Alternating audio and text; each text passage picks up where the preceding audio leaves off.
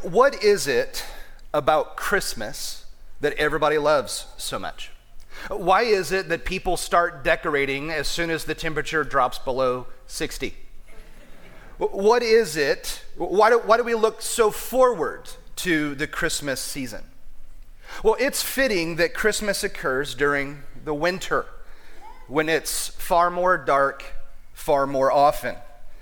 Life can be dark at times. Life can be difficult. The Christmas season is so special to so many people because it's a season of hope. That's why for this Christmas season, we're adopting that great phrase from that great Christmas song you just heard, O Holy Night, a thrill of hope. Because at Christmas, hope comes crashing in to the darkness. And that's what our text is about as we open up Scripture. In the opening verses of Luke chapter 2, Jesus has just been born. The event that immediately follows his birth in the city of Bethlehem is this one, just outside of the city in the fields. Luke chapter 2, starting in verse 8. And in that same region, there were shepherds out in the field, keeping watch over their flock by night. And an angel of the Lord appeared to them, and the glory of the Lord shone around them, and they were filled with great fear. And the angel said to them, "Fear not, for behold, I bring you good news of great joy that will be for all the people. For unto you is born this day in the city of David a Savior, who is Christ the Lord. And this will be a sign for you. You will find a baby wrapped in swaddling cloths and lying in a manger." And suddenly there was with the angel a multitude of the heavenly host, praising God and saying, "Glory to God in the highest, and on earth peace among those with whom he is pleased."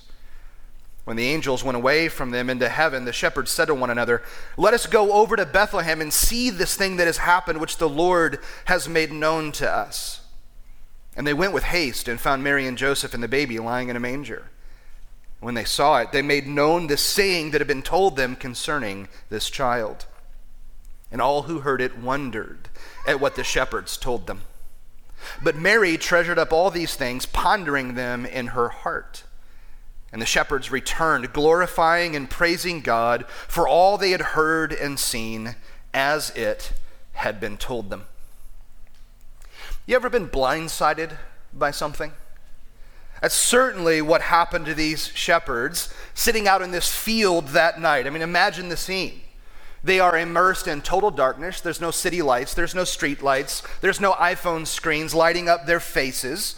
All they have is the light of the stars and the moon and likely a fire there to warm them on the chilly night. And in the midst of all of that darkness, light breaks through. And this first Christmas night is characterized, defined by a few things. First, it's characterized by what we could call unexpected revelation. When these men clocked in that night for their overnight shift in the fields, this was the last thing they expected to happen. They were shepherds. They had no business whatsoever expecting any message like this. Shepherds in the ancient world were considered the lowest class of people. In fact, the only people group in their entire society that was viewed lower than a shepherd were the lepers, who had contagious, deadly diseases. Just above them are shepherds. They were considered religiously unclean. Their job responsibilities had kept them away from the temple and all of the ritual cleansing that was expected of good religious people. Shepherding was an unwanted job. Shepherding was a dirty job. Therefore, shepherds were considered dirty, unwanted people. Yet when God opens the heavens and bursts forth into the world, he didn't do so to the emperor in Rome. He didn't do so to the kings or to high society. He came to the low, he came to the dirty, to the despised, to the outcast, which is quite fitting considering that's who Jesus came to save anyway. Verse 15, once the angel choir has gone back into heaven and the sky darkens back up, they make their plan to head to Bethlehem to see this great thing. Notice how they phrase it. Let us go over to Bethlehem and see this thing that has happened, which the Lord has made known to us. So this incredible announcement of who Jesus is and what Jesus has come to do, that wasn't imagined. That wasn't fabricated. That wasn't dreamt. It was revealed to them. God himself reveals this to them. God stoops low. He stoops to the lowest to reveal the identity of his son. And this revelation was very personal. Verse 10, I bring you good news of great joy. Verse 11, for unto you is born this day. Verse 12, this will be a sign for you. So this good news of great joy was for them. It's the word for gospel, good news. The gospel is the good news of who Jesus is and what he's come to do. The gospel is for you. For you, the outcast. It's for you, the lowly. It's for you, the unimportant. It's for you, the seemingly invisible. It's for you who's filled with regret. It's for you who's overwhelmed by sorrow. It's for you who's overcome by pain. It's for you, the sinner. The thrill of hope isn't for the deserving, for the worthy, for the powerful. It's for you. Jesus wasn't born in the imperial palace in Rome. Jesus wasn't born in the temple in Jerusalem. He was born to a humble couple who lived in abject poverty, was placed in a food trough in a small town in the backwoods of nowhere. And the very first ones on the earth who were told by God himself are low, dirty, despised shepherds. God is trying to tell you something. Jesus came for them. He came for you. This revelation was personal. This revelation was hopeful. This revelation from God provides for us the identity of Jesus. You know, the dependability of a message depends on the dependability of the messenger. This revelation comes directly from God. Heaven itself tells us who Jesus is. So again, not fabricated, not imagined. The doors of heaven opened up to let us know this is who he is. Verse 10, he is a Savior who is Christ the Lord. Three titles are given for Jesus here, and it's the only place in the entire Bible where all three titles are in the same place. Jesus is Savior. Do you know what that implies? It implies that you need saving. Otherwise, he would have come as something else. He comes as a savior. Because of your sin, you stand before God condemned. God could write you off. God could dismiss you. God could judge you. God could pour out his wrath on you. Instead, he sends a savior for you. John chapter 3, verse 16, for God so loved the world that he gave his only son, that whoever believes in him should not perish but have eternal life. Verse 17, for God did not send his son into the world to condemn the world, but in order that the world might be saved through him. Jesus is Savior. Jesus is Christ. He is Christ the Lord. Now remember, Christ is not Jesus' last name, it's his title. Christ is the Greek version of the Hebrew word Messiah. So Jesus is the promised one from the Old Testament. Jesus is the heel that will crush the serpent's head from Genesis 3. Jesus is the greater prophet that's promised by Moses in Deuteronomy 18. Jesus is the greater son of David who will rule on his throne forever from 2 Samuel 7. Jesus is the suffering servant who will take the punishment for our sins from Isaiah 53. Jesus is the eternal king over the eternal kingdom from Daniel chapter 7. Jesus is the Christ, the Son of the living God, the one in whom we find salvation. And third, Jesus is Lord. That title in particular, Lord, is reserved throughout the entire Old Testament for one person alone. Only God gets that title. No one else gets it. In fact, we've already seen the shepherds use it to refer to God. Chapter 2, verse 15, which the Lord has made known to us. Yet who is Jesus? He is Lord. Same word. So not only is Jesus the Savior, not only is Jesus the promised ruler, Jesus is God in the flesh. Matthew chapter 1, verse 23, quoting Isaiah chapter 7, verse 14 in the Old Testament. Therefore the Lord himself will give you a sign. Behold, the virgin shall conceive and bear a son, and shall call his name Emmanuel, which means God with us. John chapter 1, verse 1, in the beginning was the Word was with God, and the Word was God, verse 14, and the Word became flesh and dwelt among us, and we have seen his glory. So God has shown up. And the shepherds are rightly, verse 9, filled with great fear. Great is the Greek word mega, and fear is the Greek word phobia. So they are filled with megaphobia. How could they not be? How could you not be? You're a sinner who's rebelled against the ruler of the universe. You're a sinner who's offended the holy God. You're a sinner who has violated the laws of the judge of all creation. And when sitting in the darkness, and heaven's glory-filled light shines the spotlight on you, you would be filled with megaphobia too. But notice the angel's message, verse 10. Fear not. What a great phrase. Fear not, for behold, I bring you good news of great joy. So instead of being filled with mega fear, you can be filled with mega joy. Well, how is that possible? Because of this good news. Because of the gospel. Because of who Jesus is and what he has come to do. He is your Savior. He forgives the sin. He cleanses the dirty. He declares lawbreakers to be righteous in God's eyes.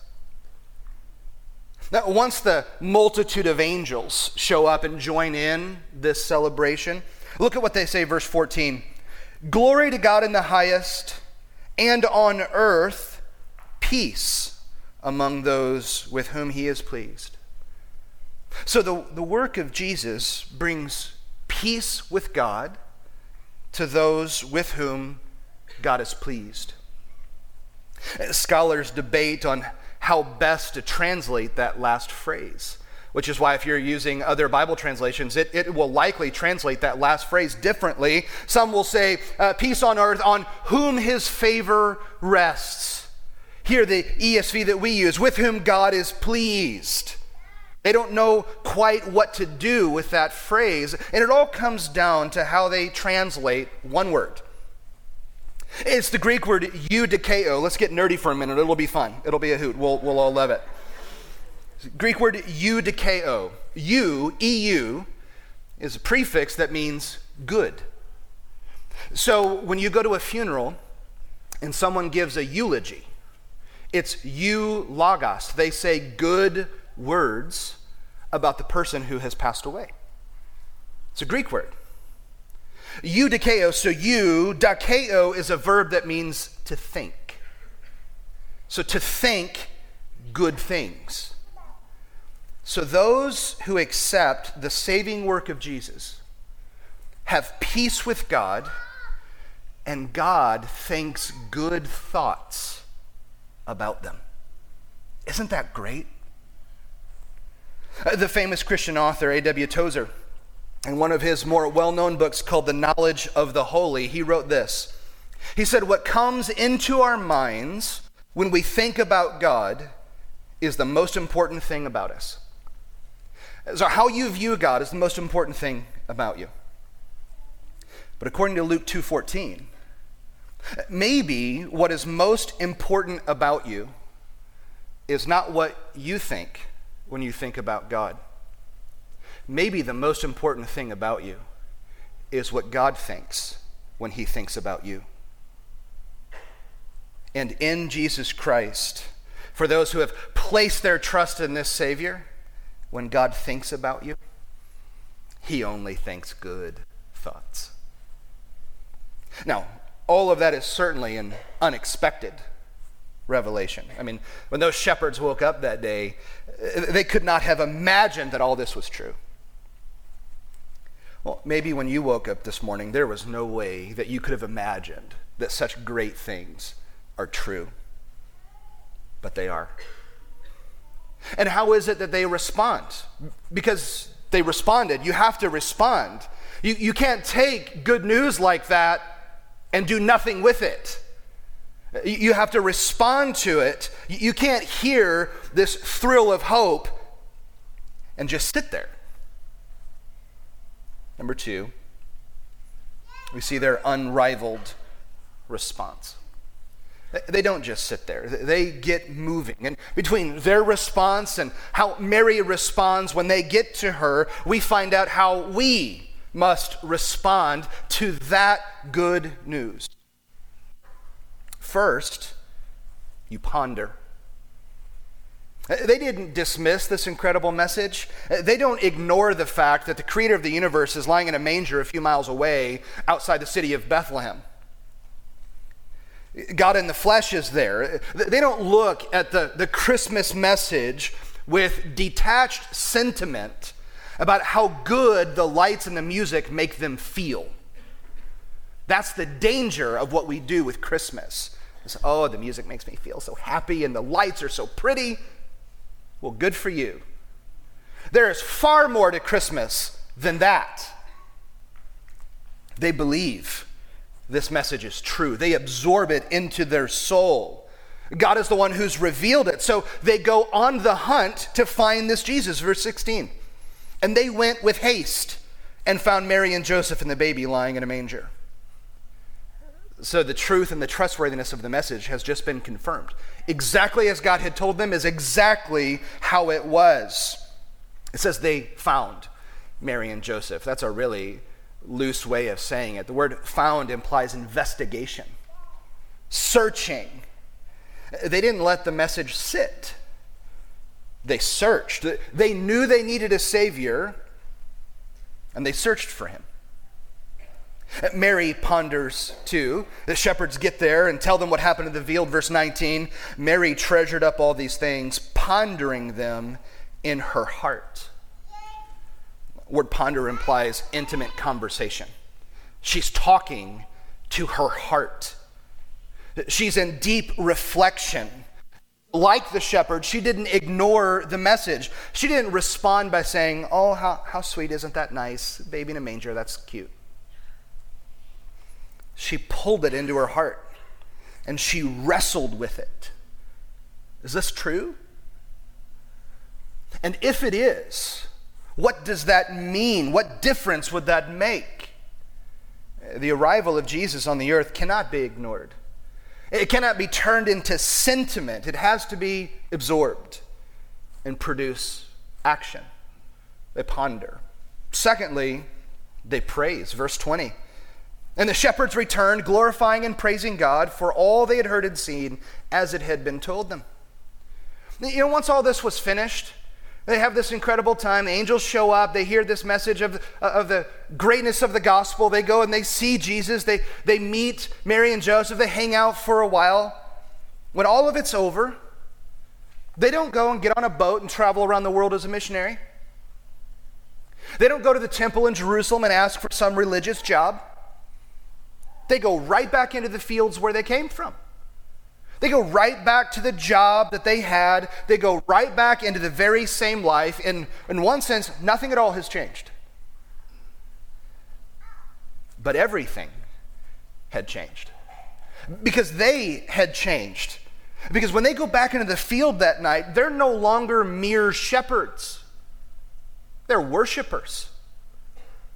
They have seen the goodness of Jesus, that he's come to save them, they believe God's revelation about Jesus, and they embrace him as their Savior.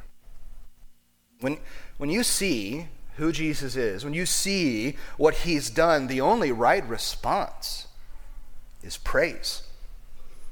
For the love that we've received, for the forgiveness he's given, for the mercy that he offers, for the grace that now defines us, we deserve none of that. So we praise. Lastly, we proclaim. Verse 17, when they saw it, they made known the saying that had been told them concerning this child. So just as the Lord had made known to them the message of Jesus, they make known that same message to all who will hear. I mean, once you experience the wonderful, grace-filled, glorious encounter with the Savior, who is Christ the Lord, the best response that you can have is to tell others about it. I mean, how in the world could these men have kept this experience to themselves? How could we? You know, because of their low status in society, shepherds were not allowed to testify in a court of law. So isn't it just like God to so redeem such men that they are the first witnesses in the world to testify to the glory of Jesus, the one who came to save?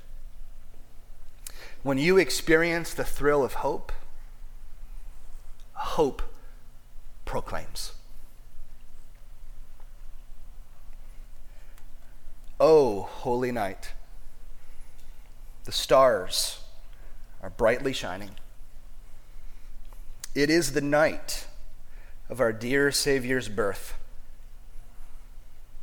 Long lay the world in sin and error pining, till he appeared, and the soul felt its worth. A thrill of hope. The weary world rejoices, for yonder breaks a new and glorious morn. So fall on your knees.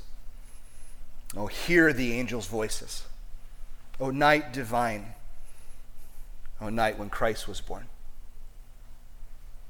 Chains shall he break, for the slave is our brother, and in his name all oppression shall cease. Sweet hymns of joy in grateful chorus raise we. With all within, let us praise his holy name. Let's pray. Father, we are in awe of Christmas. So we don't respond to Christmas today with sentiment, with good thoughts and feelings. We don't think about how pretty the lights are and how the music makes us feel.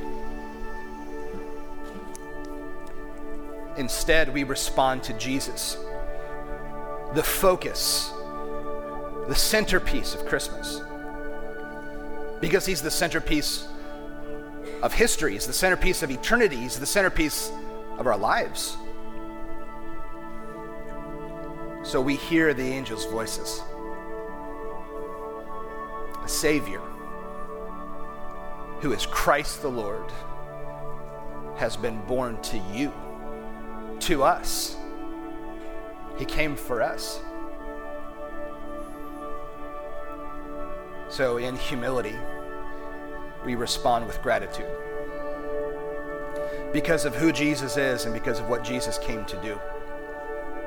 So for the next few moments, as we do every week, we take a little piece of bread and a cup of juice, and with them we are reminded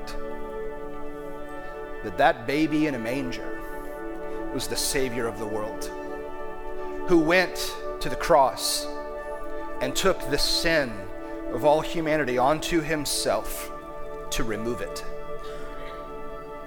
so that those who would place their trust in this Jesus, who would accept and welcome his saving work in their life,